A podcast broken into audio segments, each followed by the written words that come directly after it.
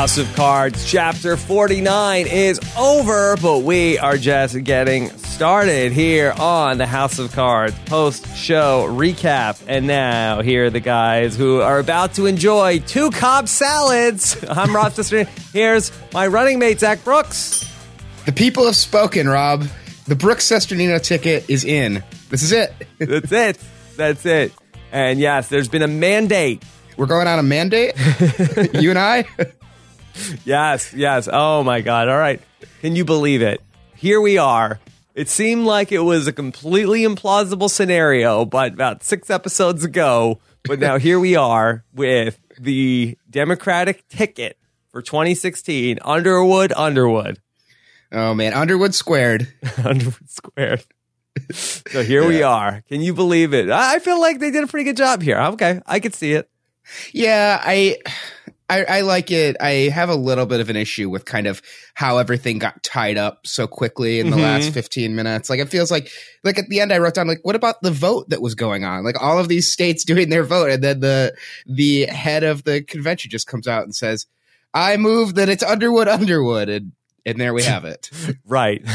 well, I think that once Durant gave her votes to Claire, I think it was sort of like, okay, well, there's nothing that anybody can do. So I think it sort of became just like a moot point. So I don't know if they stopped doing the vote due to some sort of mercy rule once she has like clinched. I don't know exactly how that works. It was also the House of Cards thing where everybody could be like protesting one minute and then something happens and then everybody turns into forgetting that they were protesting. Like you would never see that happen in real life, that people are so dug in, like all these people that really love Bernie Sanders and hate Hillary or are super pro Hillary but not really for Bernie Sanders. Like you can't imagine like either Bernie or Hillary giving one speech and then all these people just completely change their opinion. Yeah, I was thinking like, what a bunch of sheeple out in the audience of that convention.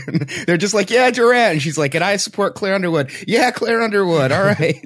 And you could almost see that scenario of like a, you know, Bernie Hillary supporter flipping more so than like on the Republican side where somebody is like really goo goo gaga for Ted Cruz all of a sudden just go like going nuts for Trump at the convention. yeah, that's true. So uh, we'll see. And maybe, you know, shades of what's to come at these conventions this summer, where it's going to certainly be uh, as entertaining, I think, as uh, on House of Cards.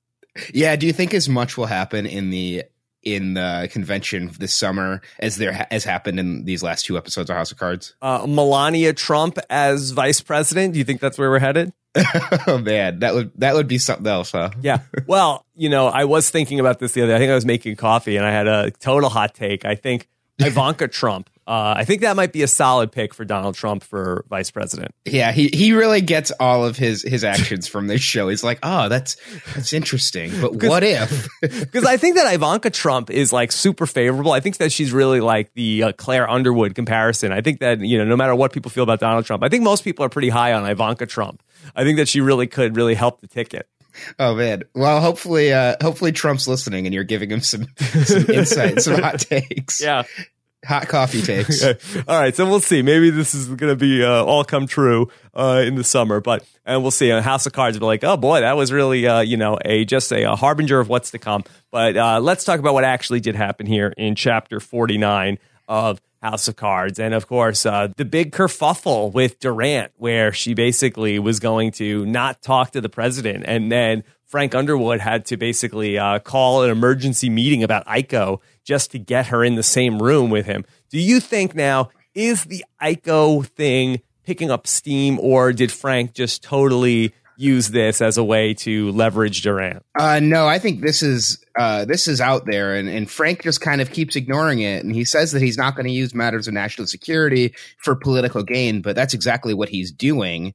And I, I'm worried about this. I think this isn't going away. Frank isn't taking it seriously, and we're in for we're in for some ICO business in our last couple episodes. Know there's only three episodes left. I mean, to inject a ICO crisis into this, I know that they've been talking about it a lot, and I guess I think I'm probably a fool in House of Cards lingo when they sort of talk about something enough, it does sort of start to pop in like sort of like a oh, you're going to raid the funds from FEMA? What if there's a hurricane?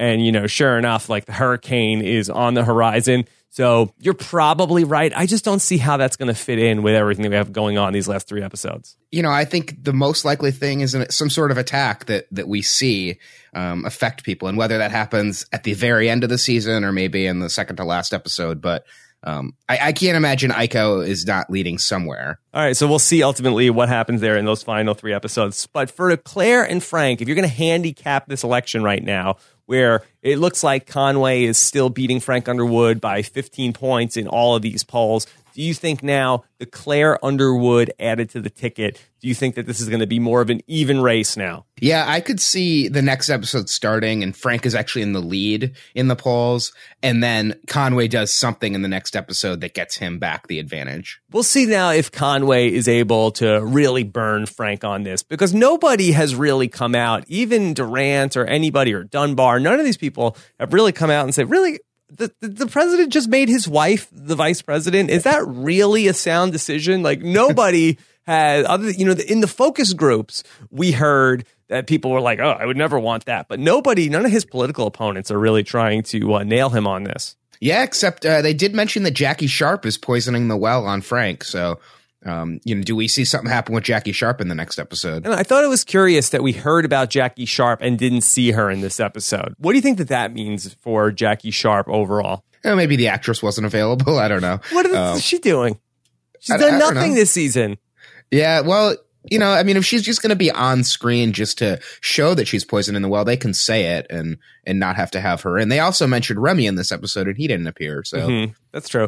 I was really surprised that Dunbar was back in the mix because I really thought that where they left it, that she was really just like a disgraced person and was seen as somebody who was helping to plot to assassinate Frank Underwood. But here she was, like very much in the running to be the Democratic nominee. Like you would think she'd be at the convention, right? Yeah, she was not D O N E bar. I guess she was. She was back. She had a fighting chance and had like thirty percent of the votes. Yeah. I mean, I know that there were votes that had been cast for her. And I guess like that really, that race uh, was going. I mean, for Frank to be only that far ahead of her, like she must have had such a huge lead at one point, right? Yeah, I guess that that must be what it is. And it was like votes collected. She already had those. Um, so she was able to count them. But yeah, she wasn't even at the convention. She was hanging out with Tom Hammerschmidt. And then all of a sudden, Durant had 3% of the vote. and then it was going to come down to all of these super delegates. You know, I hear those delegates aren't even so super. I hear they're more like mediocre delegates. Supersize them. Yeah. So that was uh, how it was all laid out for us by uh, the big bad wolf blitzer at the start of the episode.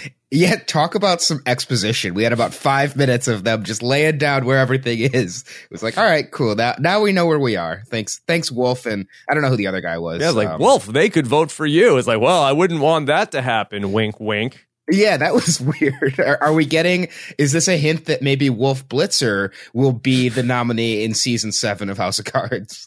Uh, breaking news at this hour: uh, Big Bad Wolf Blitzer is running as an independent. that would be great. and now uh, Frank and Conway have to come together to defeat Wolf Blitzer. the, they'll huff and they'll puff and they'll blow Wolf's house down. Everything is going on there, but with some other big, big stories to talk about here at the top of the show. Uh, we talked about in the last episode. Where is this going with Claire going down to Texas? You said, okay, well, mom is definitely not going to make it. Uh, you were right about that. But I said also, boy, Claire and Yates, the way that he's like holding her face on the airplane, feel like that Clates could happen. We're both right. Clates is happening now. It was Clates amazing. is happening now. So talk about first Clates. Is this just a one time fling, or do you think that we are going to seeing some sort of ongoing affair for Claire Underwood with Yates? I really hope it's just kind of a one time thing. If we get into this ongoing affair, I mean, Frank and Claire aren't the kind of couple that these these extramarital affairs really get in the way of their relationship and their power. I mean, we've seen Frank with Zoe Barnes, we've seen Claire with the reporter. So we've seen this before, and I just hope this was kind of a a one time. Claire was vulnerable after losing her mom. It was, you know, sex is about power, so it was a, a power play by Claire. But you know, I, I don't want to see this carry on for too long. What is the end game for Yates? Like, where is he going? Is this all going to be part of a books one day, or like what? What is his master plan? Yeah, I don't really know. And, and Yates kind of seems like a weird guy. I mean, there were some there were some odd moments in this episode with Yates, like where he's wearing Claire's mother's jewelry, and he set out a bunch of uh, set out a bunch of Claire's baby teeth into a smiley face. Like really, really weird stuff from Yates. Yeah, but Claire's mom says to her, "I think he's good for you." Yeah, she get with and, Yates. Yeah, she and in Claire's speech, she said that her she said the opposite. She said her mother told her right before she died to go back and run with and run with Frank because it was what was uh, it was what was best for her. But mm-hmm. really, she said Yates was what's best for you. And we had everything going on with Claire and her mother, and uh, the decision uh, to euthanize her mom I thought that that all came together very quickly, where, you know, the nurse ends up talking to that, and maybe Claire's mom put her up to mentioning it to Claire. But, you know, very quickly, you know, basically, like in that moment that they started saying, like, I want you to do this, like, ah, I don't know. Like, okay, fine. And, you know, 10 minutes later, I think I'd be like, oh boy, can you give me some time to think about this? Yeah, you're a real Donald Blythe. You need some time to make a decision. I, yeah, I feel like, hey, you're asking me to murder my parent. yeah, and, and, she wants Yates in the room when it happens. She just met Yates like two hours ago. Right, and have we mentioned that Yates is writing a tell-all book? yeah. I did think it was interesting that on possibly the most important day of Claire Underwood's life, where she's nominated to be vice president, she starts the day in bed with Yates. Yeah, she does birds are chirping and the sun is shining. They made the sunrise together. Shades of Claire with the photographer, no? Yeah, no. I mean, he kind of reminds me of the photographer. He's an artist. He kind of looks like him. Uh, mm-hmm. Uh, I like Yates a little bit more than the photographer, but not much. I like him a lot more than the photographer. Uh, let's go back to the baby teeth. To you, what was the significance of the baby teeth in the jewelry box? It seems that they were a very important image in this episode. Did you have any thoughts on uh, the Claire's mom giving Claire the bag of baby teeth? I mean, I think it was uh, a way for them to talk about Claire's childhood and her relationship with her father, and um, how that was just a that was a tough relationship because Claire admired her father so much, and her mother said that she was jealous of Claire's optimism, and that she, you know, she said she was jealous that Claire thought she was the one making the sunrise. Um, so it you know, I, I think it's a lot about Claire's youth, and we're finding a lot about uh, what happened in Claire's childhood. To me, the imagery that I think of when I hear about a baby on this show, I go back to last season and I go back to that woman that Claire went into her house uh, in Iowa and she was holding the baby and she talked about how sometimes she just wants to smother that baby. And also in Yates's book, he talks about how that Frank and Claire, they have no children but their baby is this legacy which is going to ultimately be left by them. And we saw this season that that legacy where Claire tried to basically smother that legacy. Did you feel like that in any way the return of baby teeth or baby imagery is about at the time where Claire is going to be the vice president with Frank and then that legacy is back? Yeah, I mean, I think I think that's a really good point, and uh, I hadn't thought about the woman in the in last season who said she was going to smother her baby, but that makes a lot of sense with their legacy back on track. They've uh, she tried to smother the legacy, she tried to euthanize the legacy, and it didn't work. And um, now they're going to be potentially president and vice president together. And we also saw those teeth in the shape of a smiley face, where it's like, okay, the baby, the legacy is back. Yeah, it's it's back. It's positive, smiling. The sun came up. So. Yeah. Yates is going to have the ending to his book. He's happy. Um, and, and when Claire was talking to her mother, Claire's mother talked about how Claire would lay with her face up against the window at night with her father. Mm. And Frank, when he's talking about his hallucination, he said that Pete Russo shoved his face up against the window. So a, a little bit of parallel track there between the two of them. And is there anything to that Frank's face was up against the window at night and Claire is waiting for it to become the day. Anything with day and night imagery? Yeah, I mean we've got we've got some light and dark, and you know Claire also choosing to put her face up to the window versus Frank having his face shoved up against the window by Pete Russo. Yeah. Let's talk about what I thought was maybe one of the best scenes in the history of the show, where Frank and Kathy Durant get together in the Oval Office, and he pulls her in there to basically talk it through And Durant feels like she has leverage against Frank. She feels like that she's going to dig in her heels and Frank is just masterful in basically how he just tells her exactly how this is all going to go down. Yeah, it was amazing. I'm not quite sure why Durant thought she had leverage when the story is coming out that Petrov is backing the rumors about Durant. I mean, mm-hmm. that looks pretty damning. And I thought, I thought that that coming out would sink Kathy Durant. I'm surprised anybody supported her after that. She was kind of like, "Well, it's my side against yours." So we'll yeah, but but Petrov backed it up. I mean, there's like this is a guy who has no skin in the game. I mean, I guess he does, but you would think that he he doesn't have that much skin in the game, and um and he he backed up the story uh, against Durant.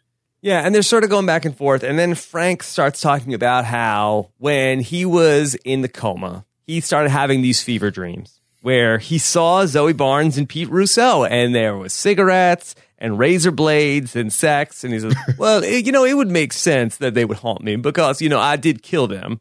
Uh, and then, yeah. uh, Amazing. I, I, killed them both, but nobody believes that. And nobody ever will. And and he has like the letter opener, and he like goes up to her like he's gonna stab her in the stomach. And he's like, "Oh, I'm just I'm just messing with you." Uh, yeah, that that was that was an amazing scene, and uh, did you think he was going to kill her? No, I, he, I mean he's going to murder Kathy Durant in the Oval Office, and then like who's going to help him move the body out? There's going to be blood everywhere. So I know I did not think at any point he was actually going to murder Kathy Durant. Yeah, I, I don't know. I started before he even had the letter opener. I'm like, why is he telling her all this? Is he going to kill her because now she knows? And and then he's just like, oh no, I'm just kidding. I didn't actually do any of that stuff. Yeah, hashtag I, kidding, not kidding about all yeah. that. That was just yeah. a joke. Yeah. Speaking of, jo- speaking of, jokes, he he pulled a real Joker. I felt like he he reminded me of the Joker the way he's laughing maniacally and, and telling her all these stories, uh, inspired by the Joker. well, he's like, oh well, I was just kidding about that, but I would have killed them if I had, yeah. uh, because and we would have got away with it because we're that good. Uh, so, what's your answer, Kathy? it was really, really good.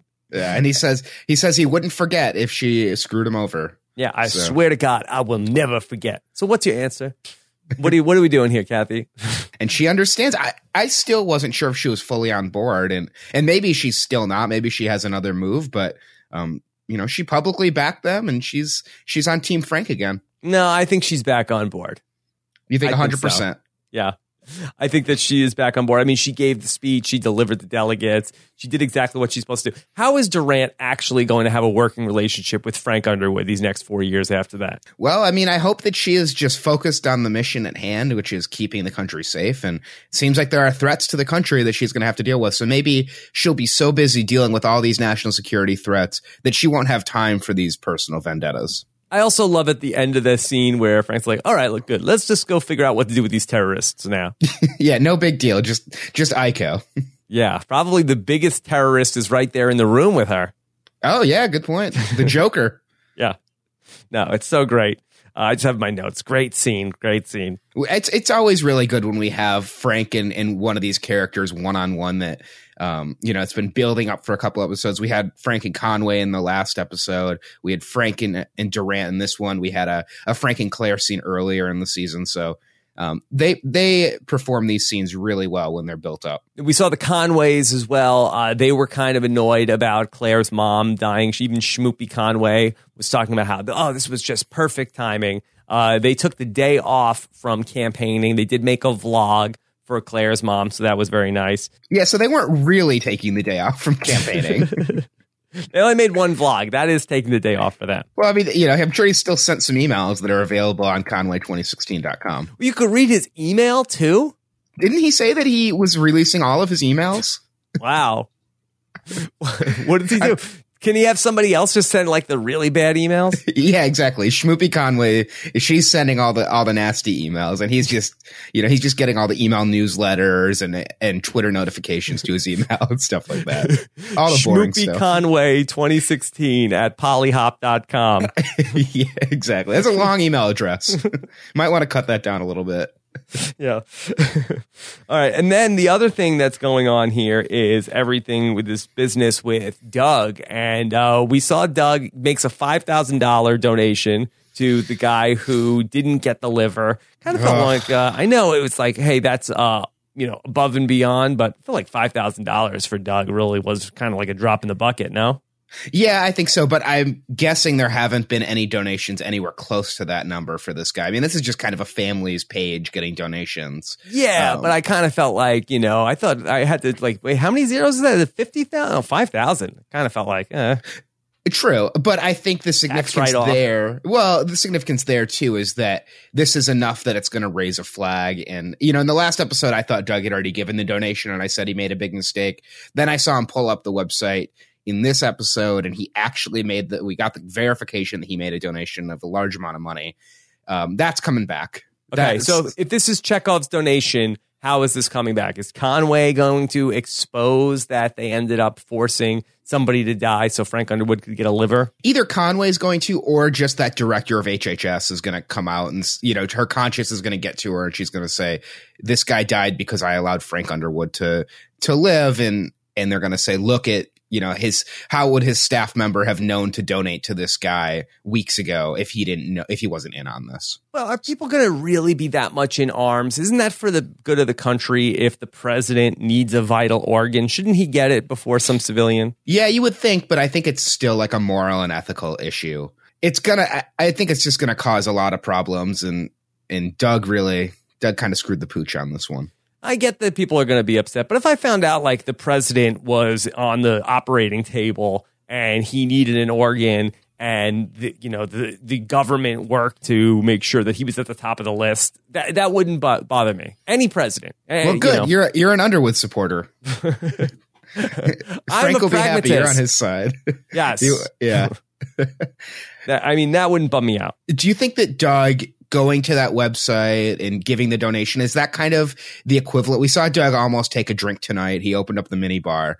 Do you think that's the equivalent of Doug drinking and kind of these addictive tendencies that he's he's visiting this website a lot and making you know maybe he's going to start making a lot of donations. It's, this isn't the only one. I think that maybe he's going to make more donations. I I think that he's definitely going to fall off the wagon. I think that's coming. But I think that uh, we're not going to see him like going on like other people's Kickstarters and things like that, Patreons. yeah, he's just signing up for all these Patreon pages.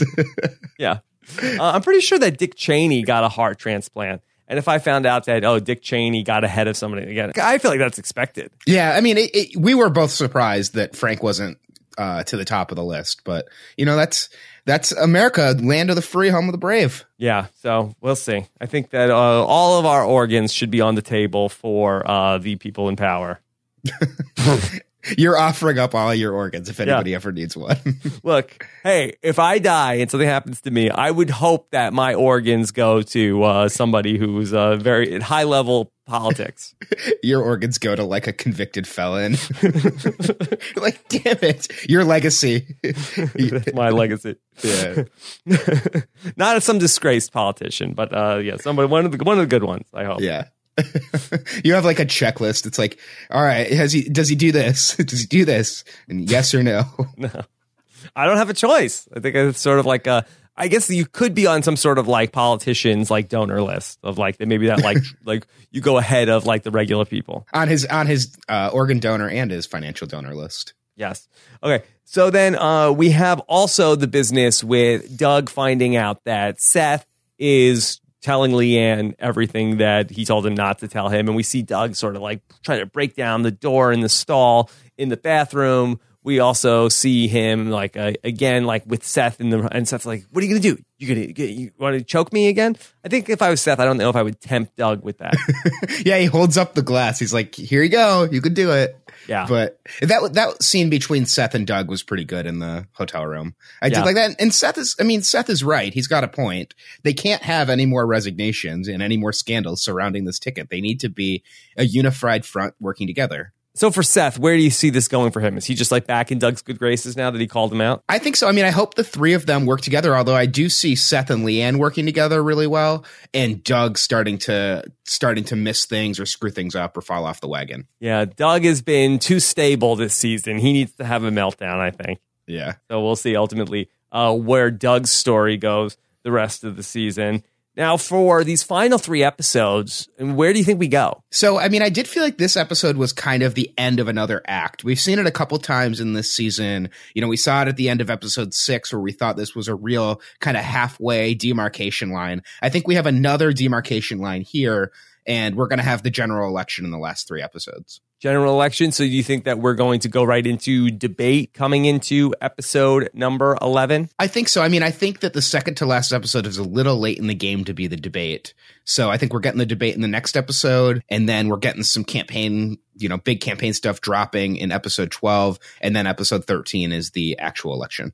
So you think that we will have a winner of the election by the end of episode 13? I believe so, but I could see them stringing that out where it's like a cliffhanger at the end of the at the end of the season. What were some other things from this episode that stood out to you? Well, we were just talking about LeAnn, and I wanted to go back to some LeAnn stuff real quick. So, did you think at the beginning of the episode when we saw Seth in bed with some woman, did you think that was going to be LeAnn? Because it kind of looked like her at first. Yeah, I couldn't tell who it was. Yeah, I think it was just some random girl he met at the convention, some groupie. Yeah, I don't think we've ever seen Seth in bed with anybody. I didn't even know uh, what he was into.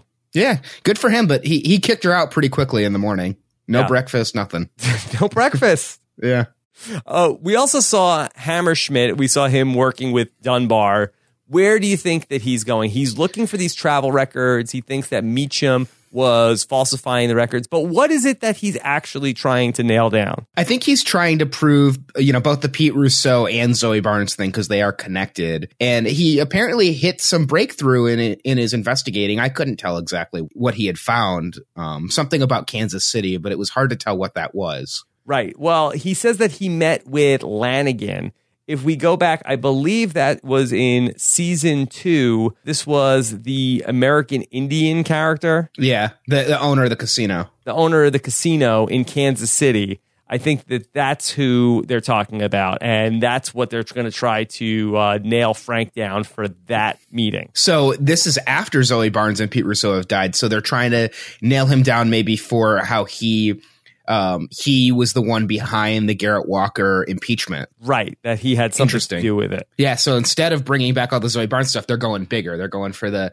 the bigger story. Right, and now they have the resources of Dunbar now trying to help out what's going on. So, do you think that maybe this whole scandal erupts before we get to the general election? Yeah, I think this is going to happen at some point this season. And, you know, I was remembering Dunbar is not only somebody who's running for president, but she was a member of the Justice Department. So she's an investigator, an attorney, and has all this legal background.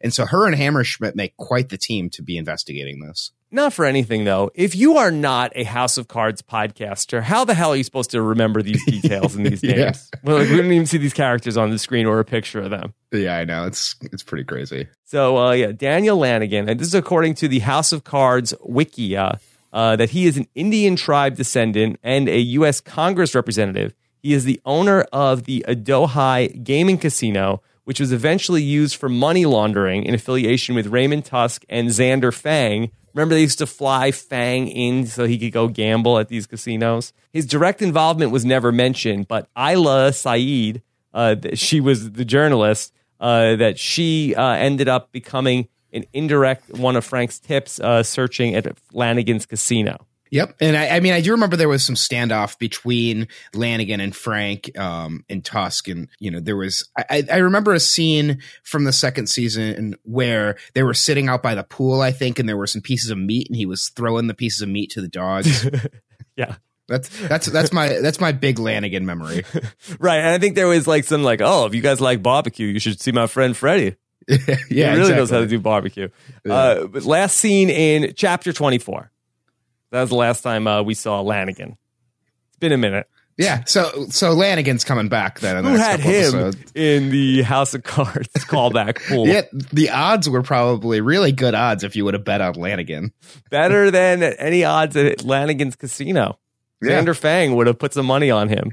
Yeah, you should have planiganed a little better when you were picking your picks. so they're going to go ahead and try to see if they could prove that and try to follow what's going on uh, with Meechum. I hope they don't throw Meechum under the bus. Yeah, it sounds like that's what they're trying to do. Um, and Dunbar did say the leak for Frank is Remy also, so they're going to try to get some info from Remy. But I don't, I don't imagine that's going to pay off. You? Yeah, I don't know. If if Remy squeals on anything, they'll go ahead and blow up the whole uh, Jackie Sharp and Remy thing. Yeah. Which apparently is still a big deal. Still a big deal. yeah. Did, they did uh they did have a lot of close-ups of Tom's dog again in this episode. Oh boy. It, it made me remember what you were saying about the whole Godfather thing with Tom's dog and, and that's not going anywhere. All right. You want to take some of these questions about chapter 49? Yeah, let's do it. Boy, uh, these convention crowds are pretty worked up also. yeah, they're rowdy. I liked when she says all in favor say aye. The whole place says aye. And then there's like the three or four people who you can hear say nay. I wish they would have shown us who those people were. Let's start with one of our listeners, Carl, who says, uh, another stunningly directed episode by Robin Wright. Wow, she's on fire too. Yeah, she's done a really good job. I I know we've been kind of pointing out when she's directed episodes, but I wonder if you watch just the Robin Wright episodes, if there are things that you would notice that she does or, or types of episodes that she gets. All right, so here's the question. Do you think that the show is setting up a Doug Stamper to have some sort of a downfall again uh, this episode? What's his storyline this season? Do you think that he is going to be the next big death by the end of the season uh, and signs it America's hero, Edward Meechum? Okay. Oh man. is Doug raising up the odds chart at the Lanagin Casino for the person uh, most likely to be dead by the end of the season? I kind of think he might be.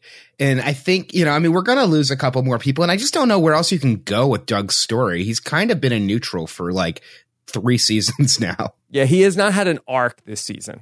No, he's just kind of mad that other, you know, he's a control freak and he's mad that there are other people that are working with Frank and Claire, you know, but, but really this team of Doug, Seth, LeAnn, Frank, and Claire is a pretty formidable team. They should work Mhm. together. It's a, it's a real party of five. It's Democratic Party of Five. oh, they- oh, man, even better.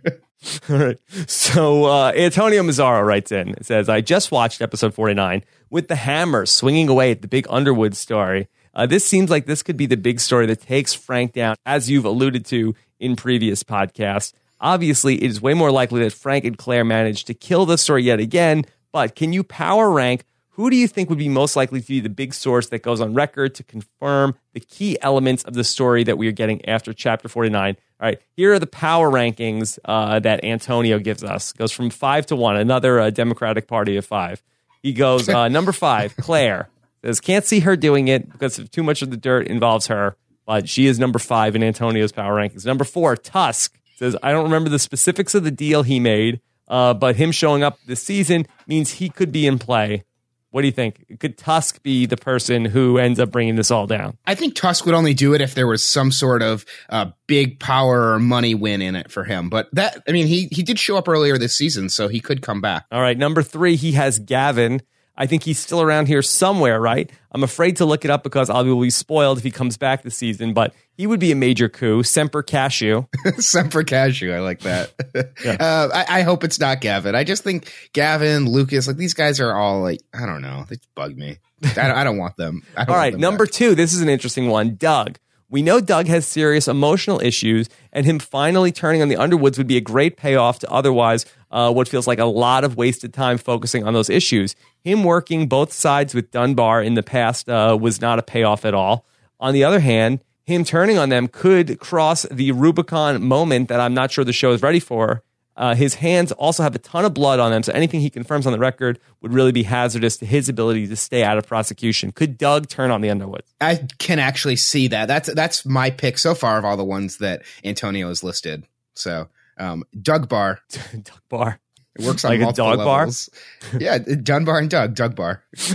And then finally, uh, he says Remy. He says he has plenty of dirt on his own hands, uh, and he also has no love lost for the Underwoods, and seemed like he's a little bit of a personal fog at times this season. So Remy, number one in the power rankings. Um, I still, you know, if I had to go by what I think would be the most interesting, I think Doug turning on them would be the most interesting and would kind of pay off a lot of what we've seen throughout this season with Doug being threatened by Seth and LeAnn and, um, and feeling conflicted about some of the things that he's done for Frank. So, um, I, I think Doug makes a lot of sense. What do you, what about you? I'd be surprised if Doug ultimately turns on Frank. I really would. Yeah. I think that Doug is more likely to sort of like go off the deep end, and Frank is sort of going to just have to like put him down like an old yeller. I think that he's like, oh, Doug, yeah, had to go out, go off the deep end again. Now I have to put you down. Look at the flowers, Doug. But I feel like we've almost had Doug put down a couple times. You know, we had at the end of season two, we thought he was dead, and I don't know. I mean, Doug. It would be nice if Doug really had some big moments at the end of this season. So. Yeah. Let's take a question from Spencer Y, who starts off talks about Claire's mom, the human MacGuffin. What do you guys think of Claire's mom being the instrument that helped galvanize the DNC delegates to throw their support at Claire for the VP candidacy? And was Claire making her mom comfortable with the eyedropper liquid, or was she accelerating the euthanization process? Was there anything controversial to how Claire's mom passed away? Well, I don't think there's going to be an autopsy. Yeah, I wondered about that, but I feel like if somebody is that sick, they're probably just like, okay, they died from this from this disease that they had. So yeah. I don't think there would be any any autopsy on it. But it, I mean, it definitely is controversial because her mother didn't die from natural causes. Yeah, but I don't think that they're going to say, "Oh, she passed." You know, I don't think anybody's going to be really digging this up. I did think the one bit of sloppy business was so Claire goes ahead and, for all intents and purposes, you know, puts her mom down and look at the flowers, mom, and she puts her down, and then like all in the same night goes and has sex with Yates elsewhere in the house. Like, if anybody's going to be like doing some digging around, like, do you think that maybe like somebody might ask a question like, uh, so where, what happened? Where was Claire Underwood last night? Lolo, she was in uh, her bedroom with uh, this book writer and heard a lot of noises coming out of that room. Like, oh, really? Okay, let's put that in the report. I mean, she's sleeping with Yates and her mom's dead body is in the house. Yeah, I wrote that down too. That was pretty weird. I mean, you know, Yates is a weird guy, but uh, the the dead body is, you know, there's a big house, but it can't be that big. Yeah, I mean, there's people that work at the house. There's like nurses and like manservants and like all sorts of like witnesses. I, I, assumed everybody. I didn't think the nurse was there anymore. I assumed that it was just the three of them in the house. So they send the nurse home at nighttime. Claire is like emptying her mom's bedpan in, uh, in the middle of the night. well, she doesn't have to that night. Did you uh, did you notice too at the end after they take the they take Elizabeth's body out of the house and she's in the hearse and there's the motorcade with the hearse in the front of the motorcade seems mm-hmm. very on- ominous. Yeah. Also, uh, Spencer writes about Claire's speech at the DNC. Were some of Claire's remarks about her mom really a parallel uh, with her rocky relationship with Frank? What do you think about Claire's outwardly candid remarks about her marital issues with Frank? I couldn't tell by Frank and Yates' facial reactions whether or not Claire went off script during her speech. Did you think she went off speech? I wasn't sure because it did seem at times like this wasn't what was actually written. There was a weird pause in her speech where it seemed like she changed what she was saying from what was written. But you know, so I don't know if we'll find out more about that, but it wouldn't surprise me if she went off script. It seemed like, you know, Yates and Frank did have weird facial expressions and they were showing Yates and Frank a lot during the speech if she did go off message, I think that we would have had somebody say afterward, like, that wasn't my speech. Well, I think that they would have acknowledged it. Frank whispered something to her at the end of the episode, and they didn't, you know, we couldn't hear what it was. I think they so, loved it. I think that everybody was on the same page. I mean, you know, probably, but it, it, was an interesting way to show it. And and they showed LeAnn look at Yates and say, "Wow, you do great work," and he just kind of nods and says, "Yeah." Yeah, well, he doesn't have a problem taking credit for work he didn't do. No, definitely not. This is he he loves doing that. okay. Scorpio. The great Brendan Fitzpatrick writes in to say, "I want to know which of you is functional and which of you is formidable." I mean, you're the one with all the equipment, so I feel like you're the functional one. But you know, uh, you know, we probably could switch that up either way. What do you want to be? What do you want to claim? I mean, formidable is pretty cool. Strong. I'll take functional. All right. I've been called much worse.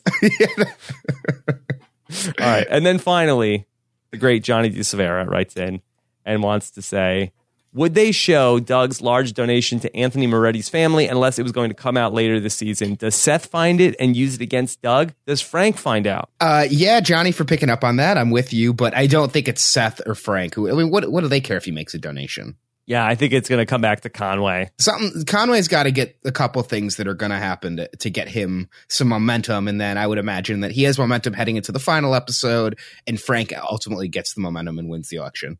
And finally, Johnny wants to know who's left to predict to be on the death clock with only three episodes left. I think there's, you know, I think Doug is a, probably a good bet. Um, I could see one of either Dunbar or uh, Hammerschmidt, maybe Tom Yates. Give me a name. Who's somebody on your short list? Uh, well, you already have Doug as your preseason death pick, so I won't take I won't take Doug. So I'll take Hammerschmidt. Yeah, I could see the pendulum swinging back on Doug before the end of the season. And, and Hammerschmidt's dog too. Shortlist for, for that, unfortunately. Again, very fun chat about chapter 49. What's the hashtag? Um, you know, I got I got a couple ideas. I've got uh Doug Bar. I've got hashtag Schmoopy's email or uh, Democratic Party of Five. I like Democratic Party of Five, even though it's very long. Yeah, that was that was really good. Um, did you hear when when LeAnn was listing off the dirt that's on her and telling Doug all the things that she's done wrong in her life? Uh, Yeah. Did you catch all the things that she's done wrong? Yeah, what did she do? She cheated on a math test. Yep, she shoplifted a dress, She experimented with a woman in college, right? a sorority sister, Sorority sister. Wow. and I don't think that's that bad. But uh, and cheated on her taxes. I mean, is she referring to the time that she experimented with sorority sister? Was it Denise Richards? in the pool. Yeah. yeah, I think she was probably about college age. So way to, way to get a Wild Things reference in their House of Yeah. Cards. All right. Good job, House of Cards. We appreciate that. Which of those do you think is worst? Uh, the time that she, she was late on her taxes in 2007, I say that was probably the worst. Yeah, the, the math test. I mean, if you cheat on your math test, you're never going to learn math. All right. Good job all around here today. Chapter 49. Can you believe it? The big chapter 5 0 coming up next. Episode man. 11 of season 4. It's exciting. We're uh, we're hitting the home stretch, the last act, the general election. We're we're really really going to close this thing down pretty strongly. I think. Yeah, it's the home stretch for us here coming up on the House of Cards podcast. Make sure you subscribe. Don't miss an episode. Coming down the stretch here for us in the campaign season. Go to postshowrecaps.com slash HOC iTunes, postshowrecaps.com slash HOC iTunes. And then, of course, you can send in your questions about the last few episodes, HOC at postshowrecaps.com. Anything else, Zach? Nope. This was a this is a fun recap, and I'm going to go eat a Cobb salad now.